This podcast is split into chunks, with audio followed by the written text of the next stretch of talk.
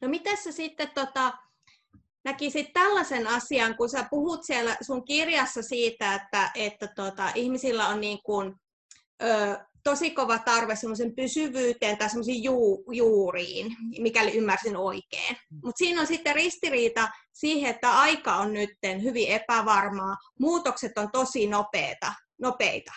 mutta sitten yksilötasolla me tarvittaisiin semmoista pysyvyyttä. Mm-hmm. Ja, ja tota, sitten jos mäkin ajattelen niin kuin ihan työ, omankin työni kannalta, niin, niin että on hirveän vaikea aina lähteä siihen, toi unelma oli hieno sana, mä tartun siihen ja mä otan sen itselleni, että tavallaan sitä unelmaa, kun rakennetaan ja tehdään, mutta siinä porukka niin kuin vaihtuu vierellä ja siinä ryhmässä, missä sä toimit, niin se aina niin kuin jollain tavalla rikkoo sitä, sitä polkua, että, että millä keinoin sitä pystyisi itteensä auttamaan tai tavallaan kehittämään siihen, että se ei olisi niin, tai mitä sä sanot tähän yleensä, onko mä niinku oikeassa? sä, oot varmaan, varmaan oikeasti ja varsinkin kun susta tolle tuntuu, niin se on sulle totta ja, ja respektit sille ja, ja itse pystyy allekirjoittamaan tosi pitkälti ja jotenkin musta osuva kysymys ja mun mielestä ehkä yksi niin näkökulma siihen tähän monimuotoistuvaan ja jotkut käyttää sanaa kompleksisuus tai tavallaan, että onko, onko tämä niin muutos kiihtyvää, niin jotenkin semmoinen, että tavallaan, että meillä on samaan aikaan niin kuin monia todellisuuksia tai monenlaisia erilaisia niin kuin rytmejä menee, että, että tuo, minkä sä kuvasit, niin tavallaan just se, että, että ne olisi vastavoimia, että, meillä, että, sen, että kun, kun me saadaan ja joudutaan muuttumaan ja homma niin kuin elää koko ajan, niin tavallaan sen voimavarana että tavallaan, että meillä pitää olla joku vastavoima, mihin me, mihin me liitytään, että onko se sitten meidän niin kuin perhe tai harrastukset tai meidän arvot tai periaatteet, mihin me nojataan, jotka antaa ikään kuin voiman sille, että se mahdollistaa sen tietyllä tavalla sen niin kuin muutos, muutosvaiheen. Ja tavallaan samanlainen niin kuin vastapari juttu on se, tavallaan mun mielestä se, että puhutaan tästä johtamisesta, että onko se johtaminen sitä, että joku sanoo, miten tehdään, vai onko se sitä, että kaikki päätetään yhdessä. Ja mun se on tavallaan myös vähän kuin dynaaminen liukuma, että erilaisissa tilanteissa eri yhteisöt erilaisen taustansa kautta niin varmaan joutuu ja saa tekemään niin erilaisia ratkaisuja, että se yhteistyön luonne on joskus tavallaan hyvinkin erilaista. Että ehkä tuommoinen vähän niin kuin diplomaattinen niin kuin pyörittelevä vastaus tuohon sun kyssäriin. Joo. No, sitten mä haluaisin kysyä sulta niin kuin yleensäkin niin kuin ohja, tai kun urheilijalla on valmentaja, joka valmentaa. Sulla on paljon näitä urheilijaa, sun viimeisin kirja onkin niin kuin sä, urheilu, sun urheiluura ja, ja, ja työelämän tavallaan sidot yhteen siihen tai vertailet niitä, niin, tota, niin miten sä näet, että olisiko meillä kaikilla hyvä olla jonkunlaista ohjausta koko elämän työuran ajan? Mm. Että olisiko siitä niin kuin hyötyä tai, tai jotenkin kun ajattelee, että kun meille tulee työurallakin aina jotain tämmöisiä kriisikohtia, mm. että se huomaakin, että tämä ei olekaan se työ, mitä mä haluan tehdä sinne eläkeikään mm. saakka, tai, tai mua, mua kosketti kerran, mulle sanoi yksi ihminen, että kun hän ei muita ammatteja oikein tiennyt, että siksi hän va, niin kun, tähän nyt sitten opiskeli, mutta ei hän tykkää mm. tästä. Niin. Että siinä hetkessä mä ajattelin, voi kun hän on saanut niin kuin jonkun valtakunnan ohjausta jo siinä niin. alkuvaiheessa, mutta sitähän voisi olla kaikissa ikävaiheissa. Se on totta. Ehdottomasti kannatan tota ja, ja tota, jotenkin tuntuu, että meillähän tämmöisiä ehkä vähän niin kuin valmennus tai mentor tai jotain ystävä, kollega suhteita on, niin varmaan epäformaalisesti syntyykin, että meillä on jotkut luottokaverit tai mm. ihmiset, kenen kanssa me, me jutellaan, mutta just mietin työtasolla, että voitaisiinko me jotain niin kuin kehittää semmoisia toimintamalleja, jossa ikään kuin olisi mahdollisuus sparrata tai keskustella. Että kehityskeskusteluthan on yksi vaihtoehto miettiä organisaatioelämää. Ne, siellä on tietysti omat proseduurinsa ja joskus ne saattaa olla vähän niin kuin formaaleja, mutta ikään kuin voisiko olla sellainen kepeämpi versio. Sitten ehkä yksi näkökulma, mitä itteeni kiehtoo, tai jotenkin tuossa kirjassakin niin kuin viittaan tavallaan niin kuin tiimi, mitä on niin kuin tiimityö tai tiimien välinen työ.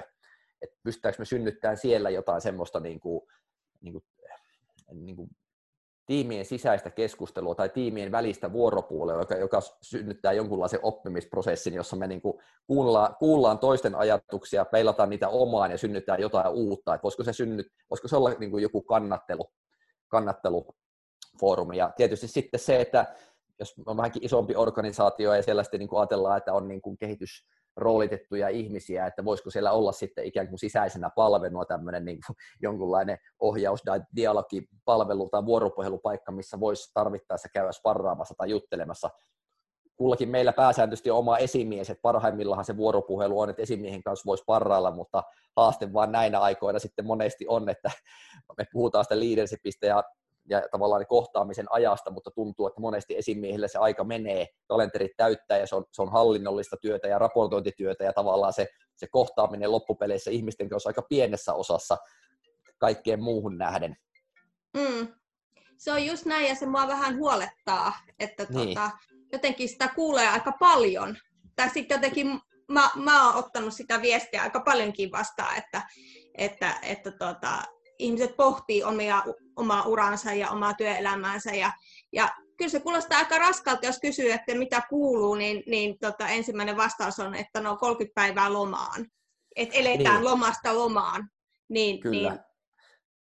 Se on kyllä, joo. Ja ihan samaan kuuluu itse, että, että, tota, että se, se laittaa kyllä miettimään aikaa, missä me eletään, tai ehkä sitä kulttuuria, missä eletään. Tietysti tämä korona on aiheuttanut tässä niin kuin akuutisti tosi paljon semmoista muutosta, että se on niin kuin ymmärrettävää, että osa, osa kuormittuu, mutta sitten taas kuullut tarinoita siihen, että osalla on lepposempaa kuin aikoihin, että se on, sekin on vähän tämmöinen, niin mutta edelleen mä palaan ehkä tähän niin kuin, niin kuin ajatukseen johtajuudesta, että, tota, että mehän mielletään se johtaminen tai esimiestyö tavallaan just tässä niin ikään kuin perinteisessä niin kuin hierarkia, että joku, joku esimies kutsuu meidät kuolle keskusteluun tai me, me pyydämme aikaa, mutta voisiko se olla se johtaminen enemmän jaettua, että se olisi jaettu johtajuus, jossa me kannatellaan yhteistä unelmaa tai matkaa yhdessä tiiminä tai jonain yhteisönä, jolloin, jolloin tavallaan me niin kuin autetaan toinen toisiamme onnistumaan tai menestymään tai kantamaan murheita.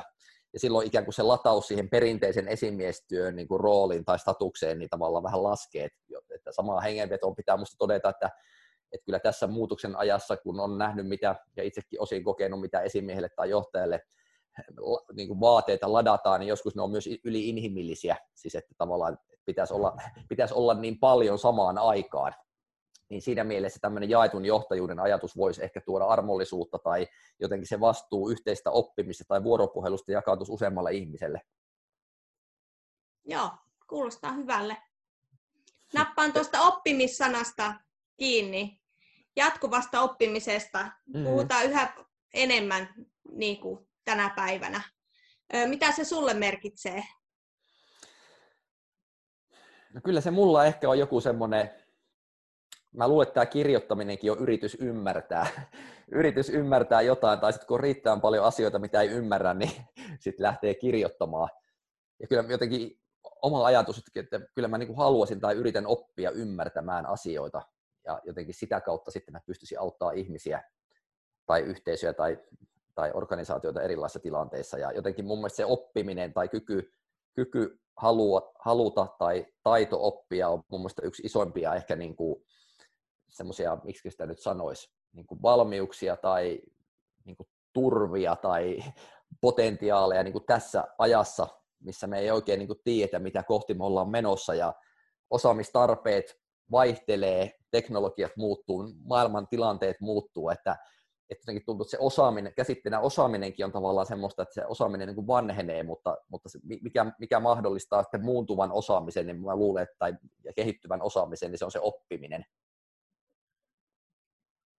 Ja nyt vielä tähän loppuun, meillä aika alkaa olla täysi tämän haastattelun loppuun, niin täytyy vielä kysyä, että mitä Jyväskylän yliopiston alumnius sinulle merkitsee?